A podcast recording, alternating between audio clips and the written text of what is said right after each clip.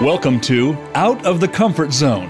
When you lead from a base of expertise, your confidence and credibility are derived from your knowledge. People follow you as a result. However, when you take a stretch assignment and span outside of your comfort zone, leading requires a different approach one of influence, inspiration, compromise, and courage. We are here to talk about how to take that next step and keep going.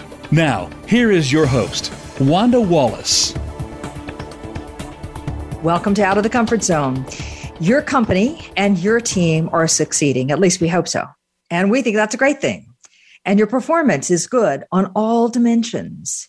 And what we want to say today is now is the time to be vigilant. Well, why? That's because you need to keep your team alert and you need to be vigilant about the signs of change before the change overwhelms you or before things go wrong.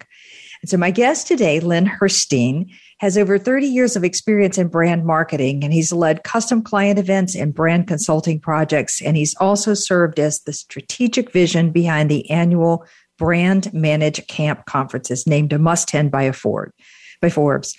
Now, prior to that, Len innovated, managed, and grew brands at companies such as Campbell Soup, Coca Cola, and Nabisco. And in addition to that, since 2015, Len has also served as a reserve deputy sheriff in Colorado. And it's in this volunteer position that he works up to 850 hours a year as a state certified peace officer on the patrol team. And I might add, for free.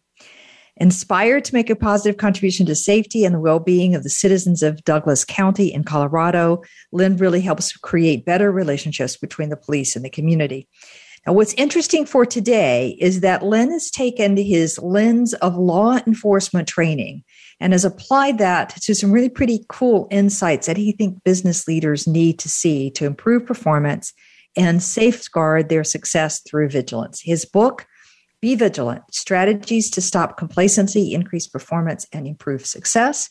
And you can find out more at him, about him at Len Herstein, H E R S T E I N dot com. And Len, welcome to the show. Thanks, Wanda. It's really great to be here. It's a pleasure. This is um, a fascinating book, I have to say. So I'm really looking forward to our conversation. But tell me first why.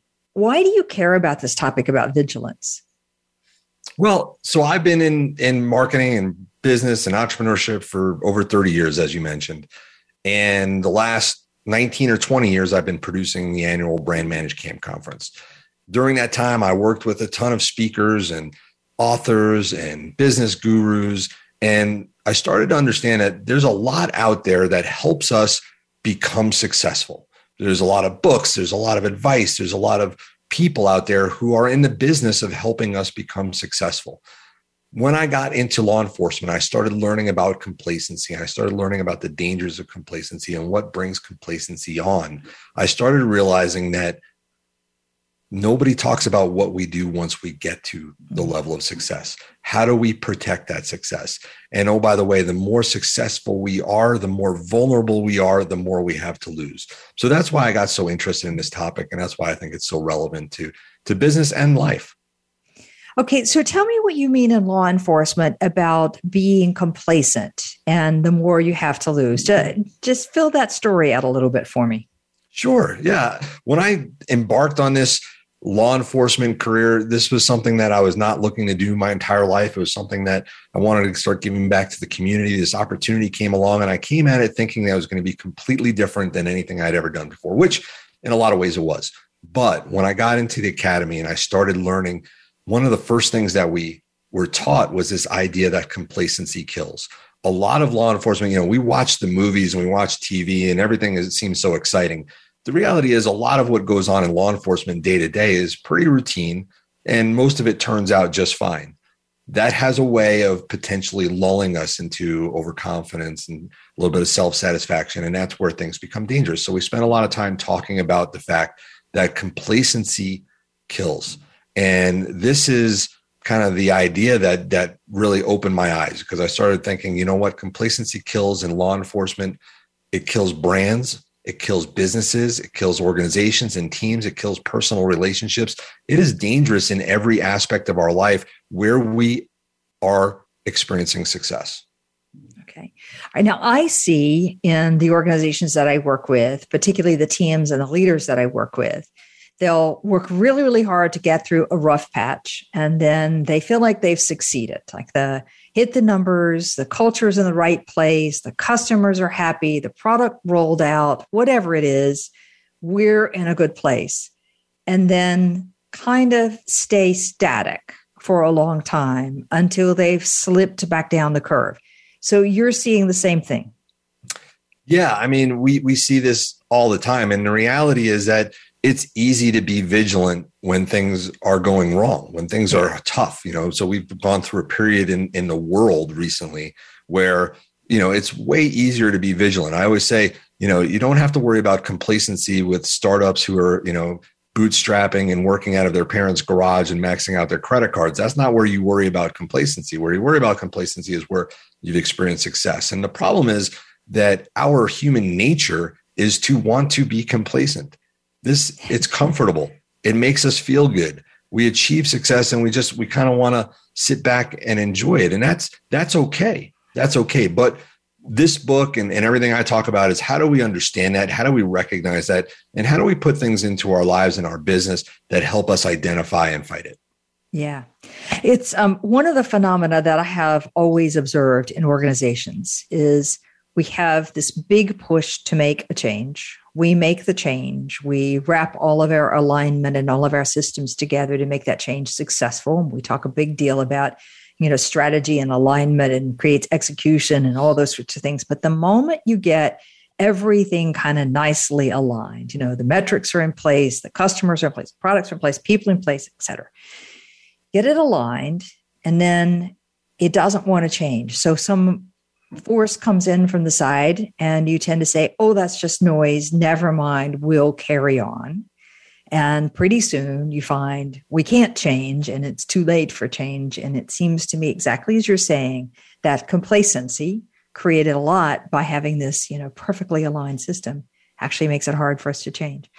All right. So enough for my pontificating. I want to hear about your, well, I want to ask first, why do you, we did that already.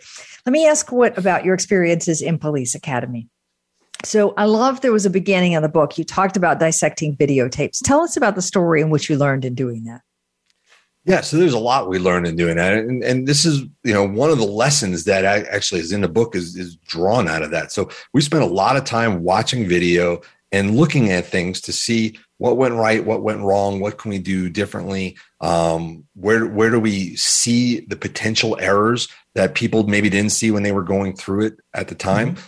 and you know over and over again the the feeling that comes about, and this is the same thing when we do case studies of you know blockbuster or sears or you know circuit city or whatever you want to do a, a business that that was big and failed. You know we watch these videos and you sit there and you think you know how could that have happened? How could they have let that happen. How you know and and it's hard to even see at the time until you realize that this is this is easy for all of us. This is mm-hmm. this is something that happens to all of us.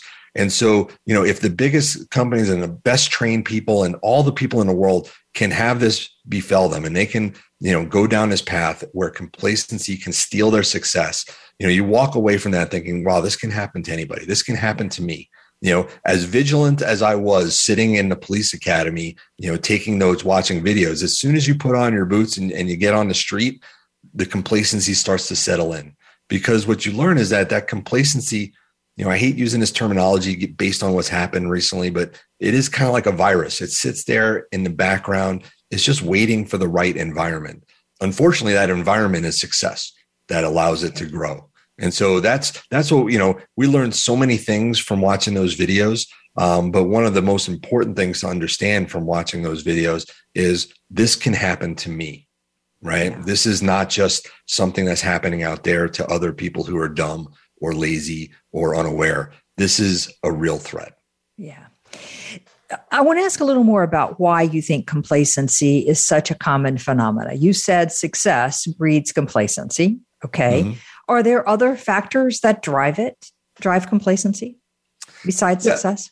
Sure. I mean, you know, it's easy to boil it down to you know success basically you know one of the things to do is kind of define what complacency is because i think a lot of people mm-hmm. if you ask them what complacency is they will say laziness a lot mm-hmm. of times but complacency is not laziness complacency is an overconfidence a self-satisfaction a smugness that develops from past success that serves to make us unaware of potential threats or dangers. And the difference between complacency and laziness is that laziness is a choice, right? Laziness is I have the ability to do something. I just don't want to exert the effort right now to yeah. do it. Like I could clean the house, but I'd rather sit on the couch and drink a beer. That's that's laziness. I'm super good at that.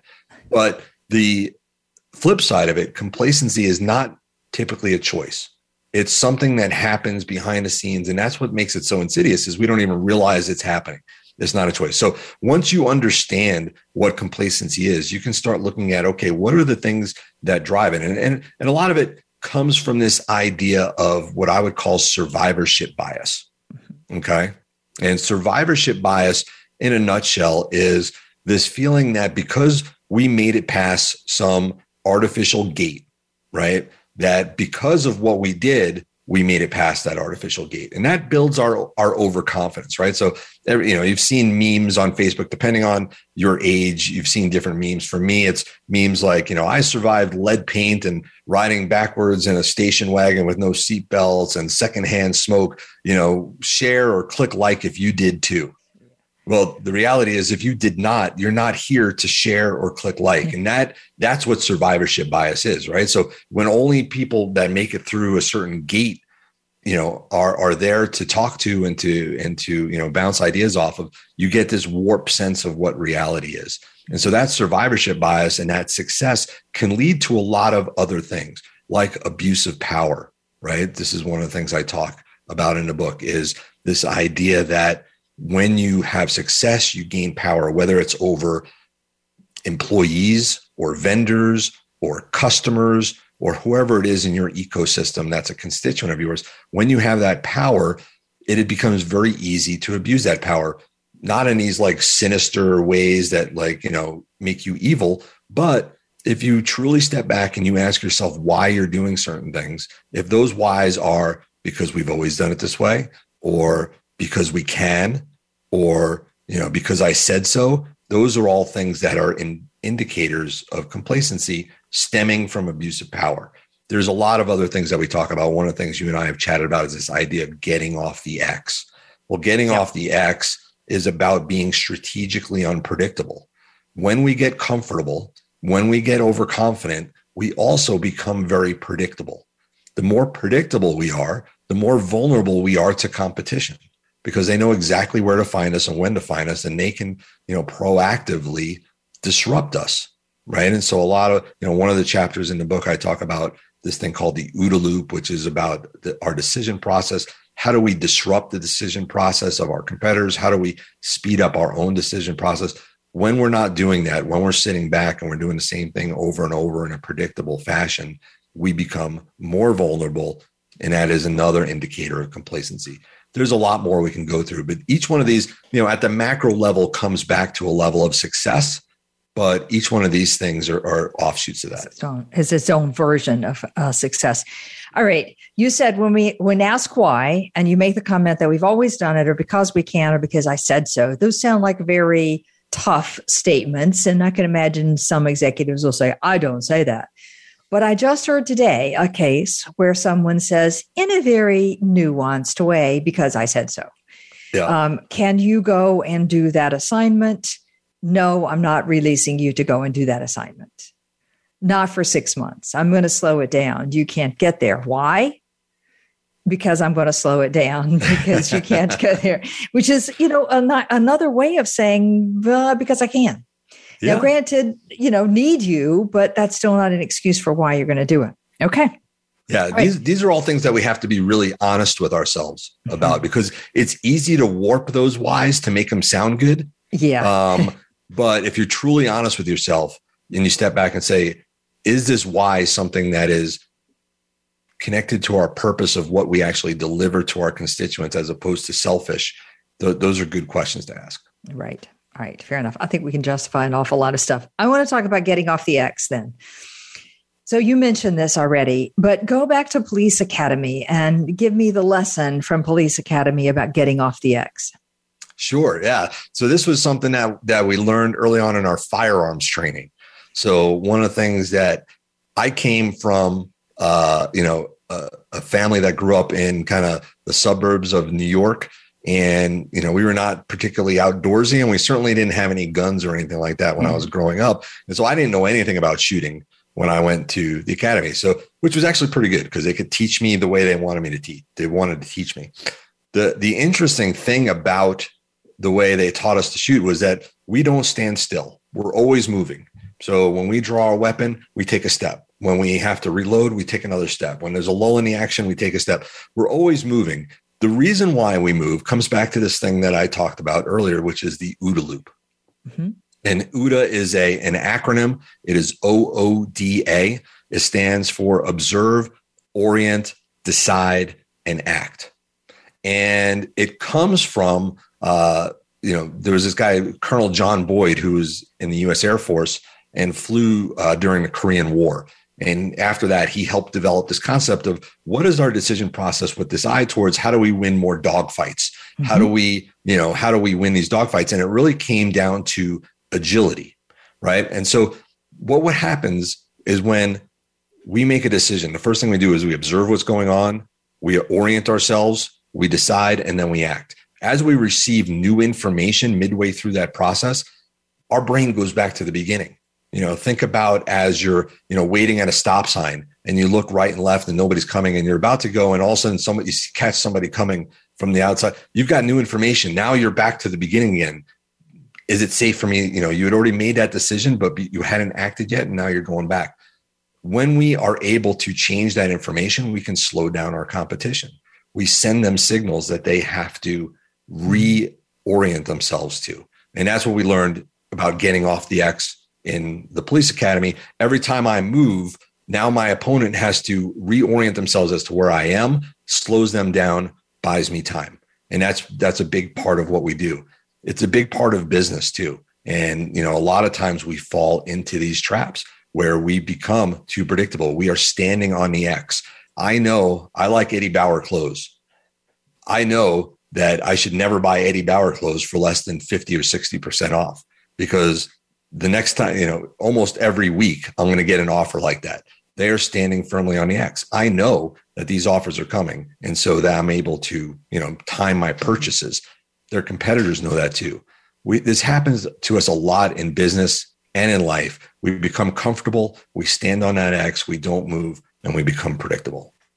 Okay. So is the secret to just not become predictable or do you have some tactics to help people get off the X? Yeah, no, I have tactics for sure. Good. Yeah. The idea is is also not to become like crazy unpredictable. The idea is to become strategically unpredictable, right? Okay. So one of the ways that you can do that is through self-disruption, right? Okay. So one you know, the best type of disruption is self-disruption. So one of the things that you always want to be doing is looking at it and say, how can we self disrupt our own industry, right? So that we keep the narrative going. A lot of people like to talk about, you know, when I talk about complacency, people want to talk about Blockbuster and Netflix and how, you know, Blockbuster owned the video rental market and Netflix came in and Blockbuster could have, you know, bought them. And everybody knows that story. Yeah. The more interesting thing to me about that story is what happened next so after Netflix won that, they did not just sit around and do nothing. So they went, you know, they started by disrupting the industry by taking video rentals and moving them into the mail, right? Mm-hmm. But then they self disrupted themselves and went to streaming. Mm-hmm. And then they self disrupted again and went to content production. And now everybody's making their own content. And then they continue. The next thing is going to be gaming and whatever's next. Every time they do that, they are getting off the X which makes their competition now figure out, okay, how do we do streaming? Okay, how do we do our own content production? When they're spending their time thinking about how do they catch up to Netflix, that allows Netflix to stay ahead of the competition. Provided Netflix doesn't sit on the X and get complacent. Exactly, which they have not done yet, right? They right. have not done yet. Right. right. Rather stunningly so, because I would have predicted they would have gone out watching the blockbuster Netflix subscription. And you're right, right? I would have predicted they wouldn't have moved because that's what most companies don't do is they don't self disrupt. Yeah, I think about like Costco uh, or Sam's. You know, either one of them. You know, you shop there. It's it's been the same experience for a long time, right? It's a it's a warehouse club. You go in, you get your chicken and whatever you want, and and you get checked out. Very recently, they started you know moving down this path where now they're doing self checkout, right? Where you can walk around and you can actually scan your items as you're going through the store using their app or whatever, and then check out you know as you leave. Sam's is doing that, right? So once they do it, how long do you think it is before Costco does it? Mm-hmm. Right. And so, mm-hmm. but they're playing catch up now. They have to right. catch up to the experience that Sam's is doing. So that's kind of the goal. The goal is to not only be understanding where all these changes can be coming from, but getting there first. Okay. All right. Now, Len, what if you make a disruptive, strategic disruptive move and you realize it was the wrong move? Mm-hmm. Do you pivot back then to the X or do you just pivot on to someplace else? Yeah, it, I mean, the, the answer is going to be as, as any good consultant would tell you, it depends. Um, but I think, you know, the idea is it is better to act than to not act. Right. Okay. And so, you know, even if it's the wrong act, you know, fail quickly and fail cheaply. And most likely what's going to happen is you're going to learn something along the way yeah. that doesn't bring you back to that original X right. that still has you moving you know one of the analogies i use for people who enjoy sports whatever sport it is is you know so whether it's football and i know you spent a lot of time uh, in in in europe in the uk football means something different whatever football it is it doesn't matter. At, at one point someone's got a ball and they're running towards a goal right? And if you're the defense and that person who is running with the ball is moving in a straight line and you're across the field it does not take a genius to figure out your brain immediately does the math. What angle and what speed do i need to run at in order to intersect?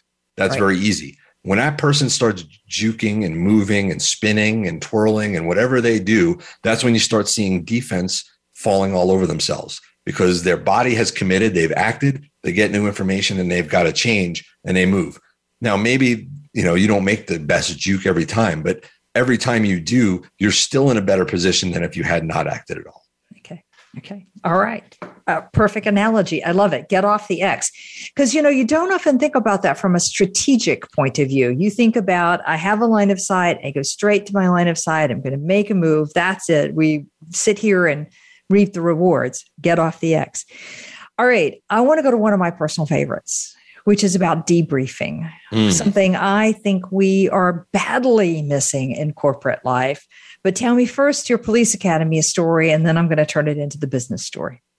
Yeah. So this is, you know, this is something that I actually learned as I got into the job of law enforcement. So what I what I figured out is, you know, we have briefings and debriefings every day.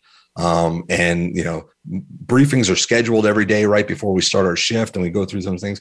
But what I started seeing is that we were doing these debriefings very regularly. Every time that we had some sort of incident, something that had information in it to to extract. And what I started to realize is we were doing these regardless of the outcome, whether they were mm-hmm. positive or negative. And it really hit me. We had a call one day. Uh, there was a barricaded subject with, you know, that had um, a, a weapon, and you know, it was in the middle of the day and there was a shooting and we had to all come in and we, we, everybody did what they were supposed to do. The net net is that the outcome was as positive as it could be. No innocent civilians or anybody else was hurt. We didn't do anything. And, uh, you know, you would think at the end of that, we had this positive thing. Everybody's been pulled off the road.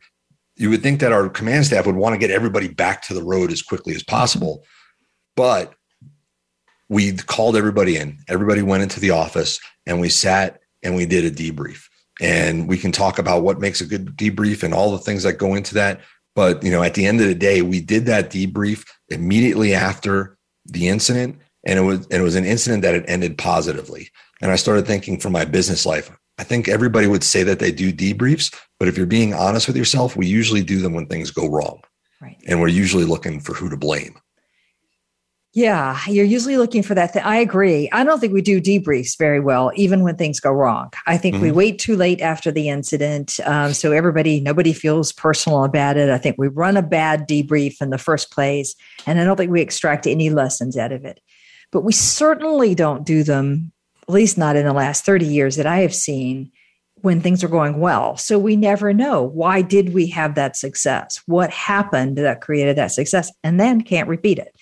Quite honestly, SE in business. All right. So Len, tell us how to run a good debrief, please. Yeah, so I'll give you the the the top couple things you can do right away to make a difference. In the book, there are eight specific things that you can do to make uh, really good debriefs. But number one, right away, like I said, is do them regardless of outcome of the project or the mission or whatever.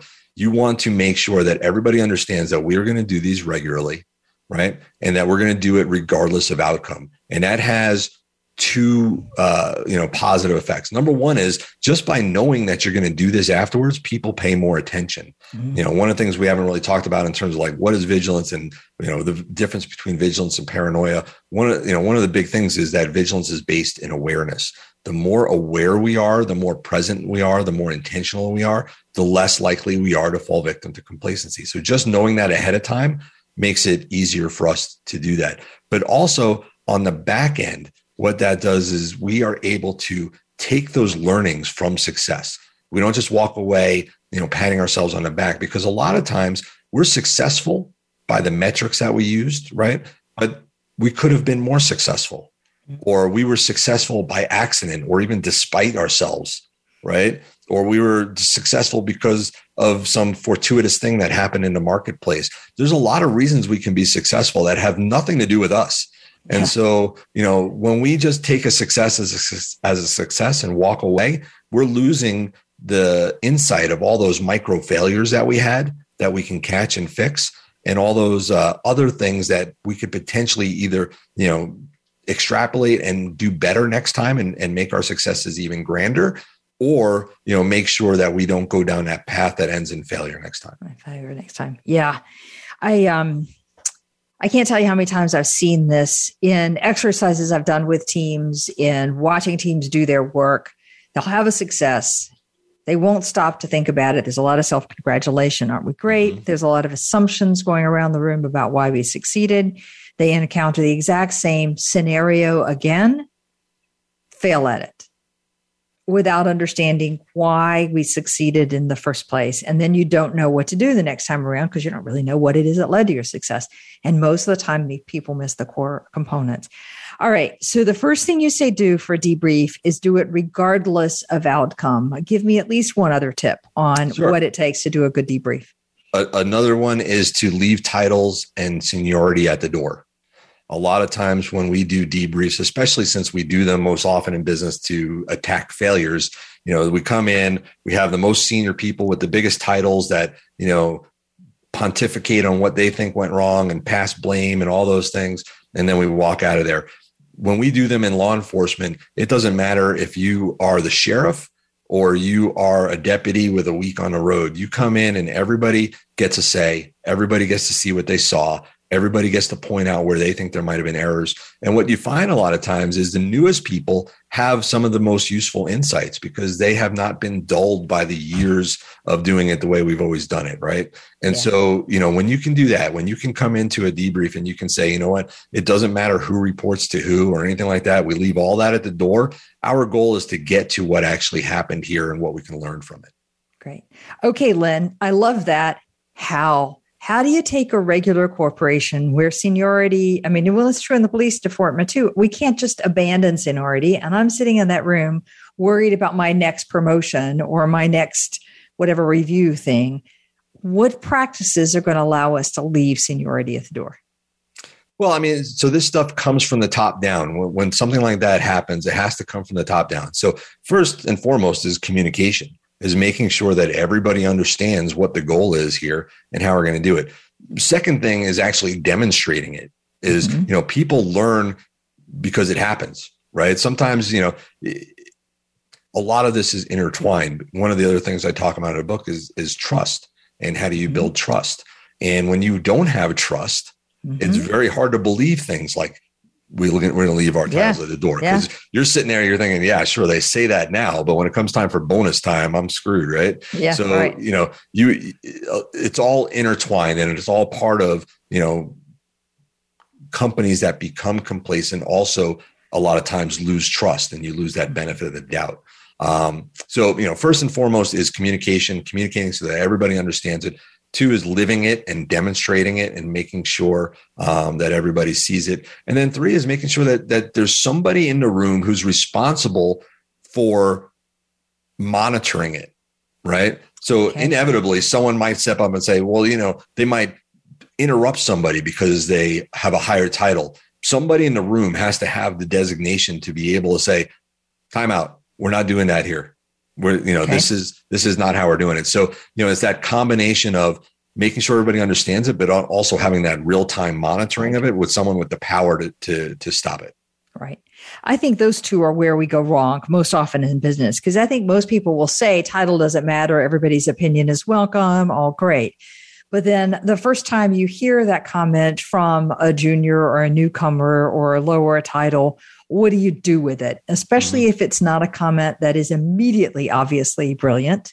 Hmm. so, how do you respond to it? That sets the tone for what anybody's going to say from there. And then the third one is I rarely do we have a designated person who's officially the facilitator and can stop behaviors that are actually inconsistent with what we're trying to achieve. Just don't do it well enough. Okay. I would just add one one quick thing, yep. and I know we got to yeah. go break, but okay. One quick thing, you know, you want to avoid trying to process the information and make action items right at the moment where you're debriefing.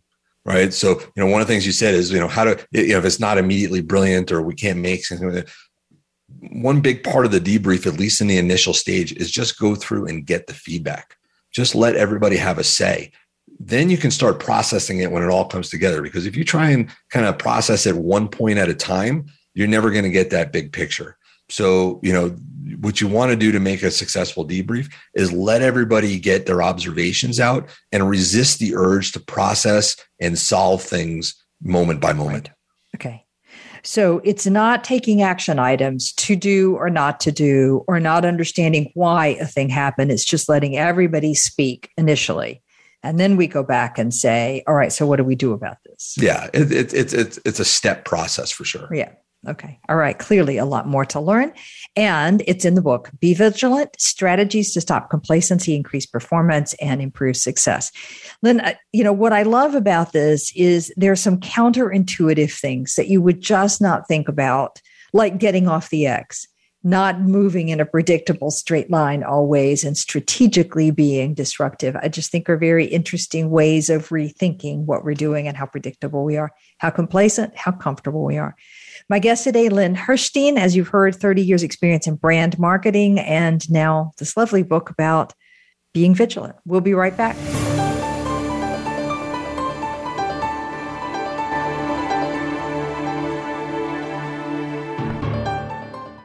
This is Wanda Wallace, host of Out of the Comfort Zone. Do you find yourself in a role where your team knows more than you know? Are you struggling to see how you now add value? For years, I've coached leaders who have moved beyond the comfort zone of their expertise and have developed a methodology to help them make the leap and go on to do more. All of those tips are now packed into my new book, You Can't Know It All. Visit our website at leadership forum.com or tune in to Out of the Comfort Zone for more insight. If you want more information on the articles, books, coaching, and seminars we offer, go to our website at www.leadership forum.com. You're sure to find some helpful links, videos, and more to help you create a winning strategy for your organization. Leadership Forum, helping organizations get it and keep it. Hi, I'm Wanda Wallace, host of Out of the Comfort Zone. We have some amazing guests with some incredibly good ideas about how to take your leadership to the next level. But I find people are looking for more practical ways of implementing those ideas. So we've created an individual subscription service specifically to focus on how to apply. You'll find more about that at www.outofthecomfortzone.com. We have two additional subscription services one for the social group that want to exchange ideas and perspectives with a group and talk about career advancement. And we have a master's level for people who want to take a deeper dive, all on outofthecomfortzone.com. We hope you'll join us. When it comes to business, you'll find the experts here. Voice America Business Network.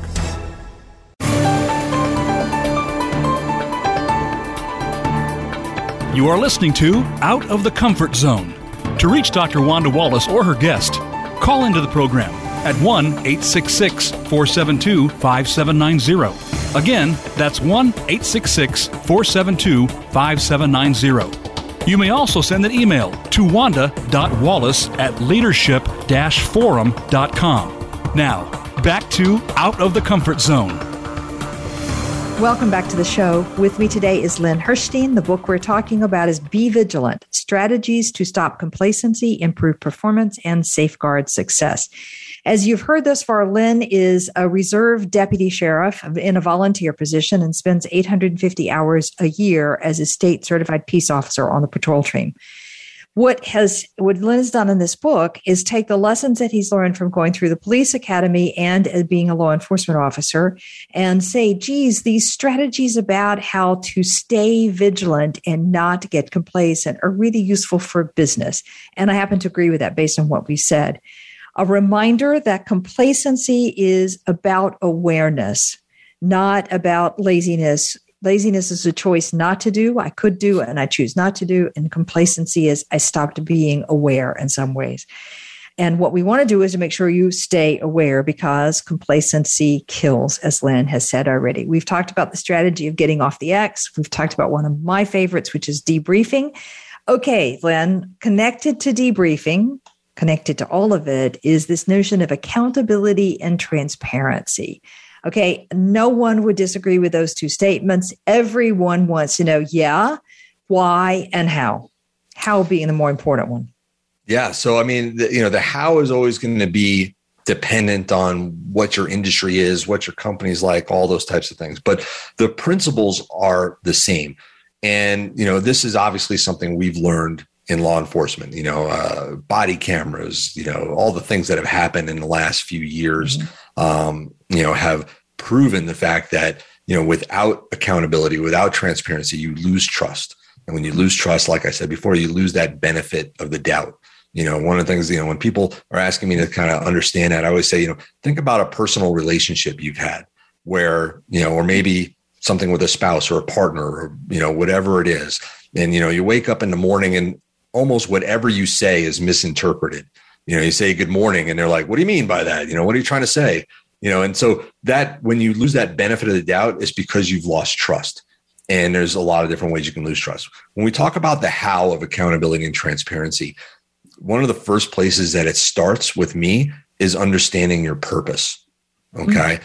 And making sure everybody else understands the purpose too and you know especially in business your purpose is not just about making money. It can't just be about making money. It has to be like why are you here? Why is your organization on this earth? What is your purpose? What are you trying to what impact are you trying to make for your constituents whether they're employees or vendors or customers or whatever they are? And how do you go about doing that? And when you have a well articulated why which is your purpose when you're able to articulate your why, and we talked about some bad whys, right? Some mm-hmm. bad whys are because I said so, because we've always done it, because I can, right? Those are bad whys. But when you can truly articulate your why and what you're trying to accomplish, it provides a context for everybody that you can then start building your accountability and transparency. So you build that purpose. You make sure everybody within your organization and outside your organization understands that purpose. And then you take a public stand, your accountability as to what you're going to do as it relates to that purpose. And then you provide transparency. You let people see your progress, good or bad, right? If, if you only show good progress, people don't trust you. You have to also own your mistakes, right? And say, we dropped the ball here. We are not moving as quickly as we would have liked, right? There's, you know, there's an organization that I talk about in a book that um, publishes all of their salaries by mm-hmm. and with people's names on their website for anybody to see. This is what this person makes out with. You know, that is this is counterintuitive to most organizations, yep. right? They don't want anybody even talking about their salaries with their peers because they want to keep it all hidden. But they said, you know what? We are going to, they're a technology company. We are going to fix the wage gap. We're going to mm-hmm. figure out how do we provide equality and equity within our workforce so that men are not making more than women for the same job and all these things well, that's a great that's a great thing, and that's a great accountability to put out there. But then they took that extra step and provided the transparency. Yeah. But you know what happened? They didn't quite close that gap as quick as they wanted. And it was very obvious because you could look year after year at those at those wage numbers and every year they would address it. They would say, "We did not do what we wanted to do and this is why. And this is what we're doing differently." Mm-hmm. That builds trust, right? That builds, you know, uh, a partnership that people can rely on. You don't always have to succeed, but you have to, you know, make sure that people trust you. Well, you have to mean that you're doing something about it too, because you can't say year after year after year, I failed, I failed, I failed, and not take any action on it. Exactly. That doesn't go very well either. All right, I have a client who will recognize themselves in this comment, but I won't give them away. Where the women are absolutely convinced on a global scale that they're underpaid relative to the men. Mm-hmm. I'm pretty certain they have the data to say, by and large, that's not true.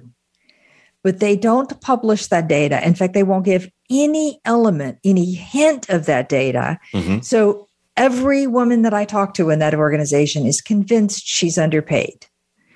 Whereas if I go and talk to you know various people who would have this data, they would say, no, actually, she's not. But she doesn't believe it because there is zero, zero, zero, zero transparency. Now, I don't know that they want to go so far. I'm sure they won't go so far as publishing everybody's name and salary. But you can certainly talk about years of service, grading in the company, title, something other, band, and salary range on that band. Anything, but without the transparency, nobody believes you, even if you've got it right. It's not. It's even worse than that. It's even worse than the way you stated it because you know this is directly learned from my experience in law enforcement. When you have a lack of trust going into something, a lack of information is typically mm. always viewed as negative right? Yep. So when you don't provide that information, those women that you're talking about, not only are they convinced that the wage gap is there, but they're also convinced that that information is not being provided to them because it's being hidden from them. Mm-hmm. Right. So they automatically will assume that that lack of information has a nefarious purpose that has some sort of, you know, evil under undertow. Right. Right. And so, you know, not only are you not addressing the situation by not providing transparency, but that lack of transparency feeds the lack of trust. Right. And without that information, people will fill in those gaps and they will fill in those gaps. Unfortunately, in this day and age, in the environment we live in, yeah. it is more likely than not they will fill in those gaps with the most negative possible outlook that could exist. Right. Right. Well, and we see that if you follow the trust barometers, for example, year in and year out over the last several years, that trust barometer is declining, both in terms of public service and in terms of our corporate leaders. Um, and it's in a pretty bad state for mm-hmm. sure mm-hmm. if you follow that one. But a lot of that is, again, we can't get the information to know there is really truly a lack of transparency. And I would also argue some places a lack of accountability for doing what we're saying we're going to do. Now, do you see any organizations get this purpose, public stand, transparency really right? You talked about the tech company. Do you have another example? Sure. Patagonia is a great example. Um, they are, you know, very, very public about what their purpose is and how it relates to the environment. Um, and they are believable and trustworthy because they will come out and tell you to not buy new clothes because it's bad for the environment. Well, if their purpose was all about making money and selling the most clothes, mm-hmm. they would not tell you that. Mm-hmm. Right? That's there's no benefit to them mm-hmm. in that sense, right? But because they truly can articulate their purpose, they can go off and do things like that and they are believable, right? They are believable and we trust that organization that when they say they're doing things with the environment in mind, we know they are because they can show us that you know it's not money based. Yeah. It's about the environment. So that that's another great example. You know, there are other, you know, companies that are also really good at just understanding their purpose and and being able to articulate it. You know, I always tell people, you know, when you when you have conversations with people in marketing and you ask them like, you know, what's a company with a great, you know, mission? A lot of people will tell you Disney right mm-hmm. and and if you ask you know if i ask you off the top of your head you know what is you know what is disney's you know vision you might say you know to make people happy or something like that. Yeah. And maybe at some point in time that was it. But if you actually, after we get done talking, go Google, you know, uh, the mission of Disney, even they've kind of mucked things up. It's like a, it's like a 500 word, you know, thing that, that, you know, outlines every, you know, industry they could ever possibly play in, play in and defines entertainment in its most broadest sense and all those things. It's very hard to follow anymore. Right. And it, it's not, we make people happy or anything like that. But, you know, it, you know, you look at Southwest, and you know Mm-hmm. what you know how they define what their purpose is and how it relates to what they do and how it relates to how they treat their employees. And another thing that i talk about in the book is autonomy and discretion and allowing your employees to build engagement in what they do by having the flexibility to do their work product you know with with their own spin on it and, and their own take on it. Um, that is only possible when you understand the true purpose because you can do your own spin as long as it relates back up to the true purpose it's tied into where we're trying to go. All right, it's not off track. All right, I want to go to another one that is kind of counterintuitive, and that's this notion of avoiding tunnel vision. So Mm. tell me about that one. Where, what did you learn from the police academy and law enforcement, and how does that apply to business? Yeah. So one of the, you know, I, I talked about learning how to, you know, shoot uh, a firearm. You know, one of the things that that we learn even before we learn getting off the X are the four rules of firearm safety, which I believe, regardless of what you think about firearms, you know, wherever you are in the world, um, everybody should know the four rules of Okay. firearm safety, and you should always teach your children this um, because you never know; they're not always going to be around Right. you. They're going to be somewhere else. You never know. Number one is every every gun is loaded, right? You treat every Yeah. gun as loaded. Number two is you never point a firearm at something you're not willing to destroy. Mhm. Number three is you keep your finger off the trigger and out of the trigger guard until uh, you're ready to fire, which drives me nuts when I watch Hollywood movies and stuff because they're running around with their fingers on the trigger. But number four is, is the one that that leads to this, which is be aware of your target and beyond. So we have to always be aware when we draw a firearm, not only what our target is, but what's behind it. Is there a school bus full of children behind that target? And what's going to happen? Those rounds don't stop. You know, they keep going a lot of times, especially if you miss. And so you have to be aware of what's, and so it avoids getting that tunnel vision. One of the things that we learn how to do is shoot with both eyes open. Um, you know, a lot of times, if you were to, you know, think about how you might do it, you, re, you, know, you might close one of your eyes when you when you go to Yeah. aim at something, right? Because you're trying to, you know, we all have a dominant and a non-dominant eye. We're going to close our non-dominant eye. What that does is it allows us to laser focus on what we're looking at, but we lose that peripheral vision, right? Okay. And that peripheral vision is what's important. So, you know, when we talk about tunnel vision, a lot of times we talk about, you know, we have two different terms. We have tunnel vision and laser focus. And we use mm-hmm. laser focus to be positive, right? Oh, he's laser focused on success. And we use tunnel vision as negative. In reality, they're the same exact thing. They're the, Okay. they're the same exact thing. Laser focus or tunnel vision is focusing so hard on what's in front of you that you lose sight of what's around you. And none of that is good in business and in life. And it also really leads to complacency because we can get so comfortable with what we see in front of us that we can lose that you know that vigilance that awareness of what's going around. I talk about um, you know this thing i call the roadrunner effect. You know for people who have seen the roadrunner cartoon and you've got wiley coyote uh, always going, you know, focused on that roadrunner. And Wile E. Coyote, you know, is is you know meets tragic circumstances every episode, but never do those tragic cir- circumstances come from the from the from the roadrunner. They always come from something else that he never saw coming. Yeah, absolutely. That's a great analogy for anybody who has seen the Roadrunner. I'm sad a whole bunch of generations haven't, or a whole bunch of kids in the current Yeah. generation haven't seen it. But if you're you right. go beep, beep, of then you didn't have yeah, it. yeah. that's right. That's right. Okay, so tell me, how do we make sure we're avoiding tunnel vision in business? Yeah. So, you know, a lot, again, this gets back to awareness, right? Mhm. And so, you know, one of the things that we need to do in business is we need to make sure that we have people within our organization whose job it is, or at least part of their job, is to identify potential threats. You know, a lot of times in business, when I talk to, you know, when I talk to organizations and I say, tell me who your competitors are, and they're super confident about listing off their top two or three competitors, that's a big signal to me that they have become complacent because they have lost sight of what else is out there, where those other competitors can be coming from. if you're Coke and you think your competitor was only Pepsi and Pepsi and Coke, you know, and you lost sight of Red Bull, or you lost sight of water, or you lost sight of all these other things. Um, and then, you know, what happens is when that happens, eventually you're like, wow, this came out of nowhere. Well, it didn't come yeah. out of nowhere. You just didn't see it till, see it. till it happened.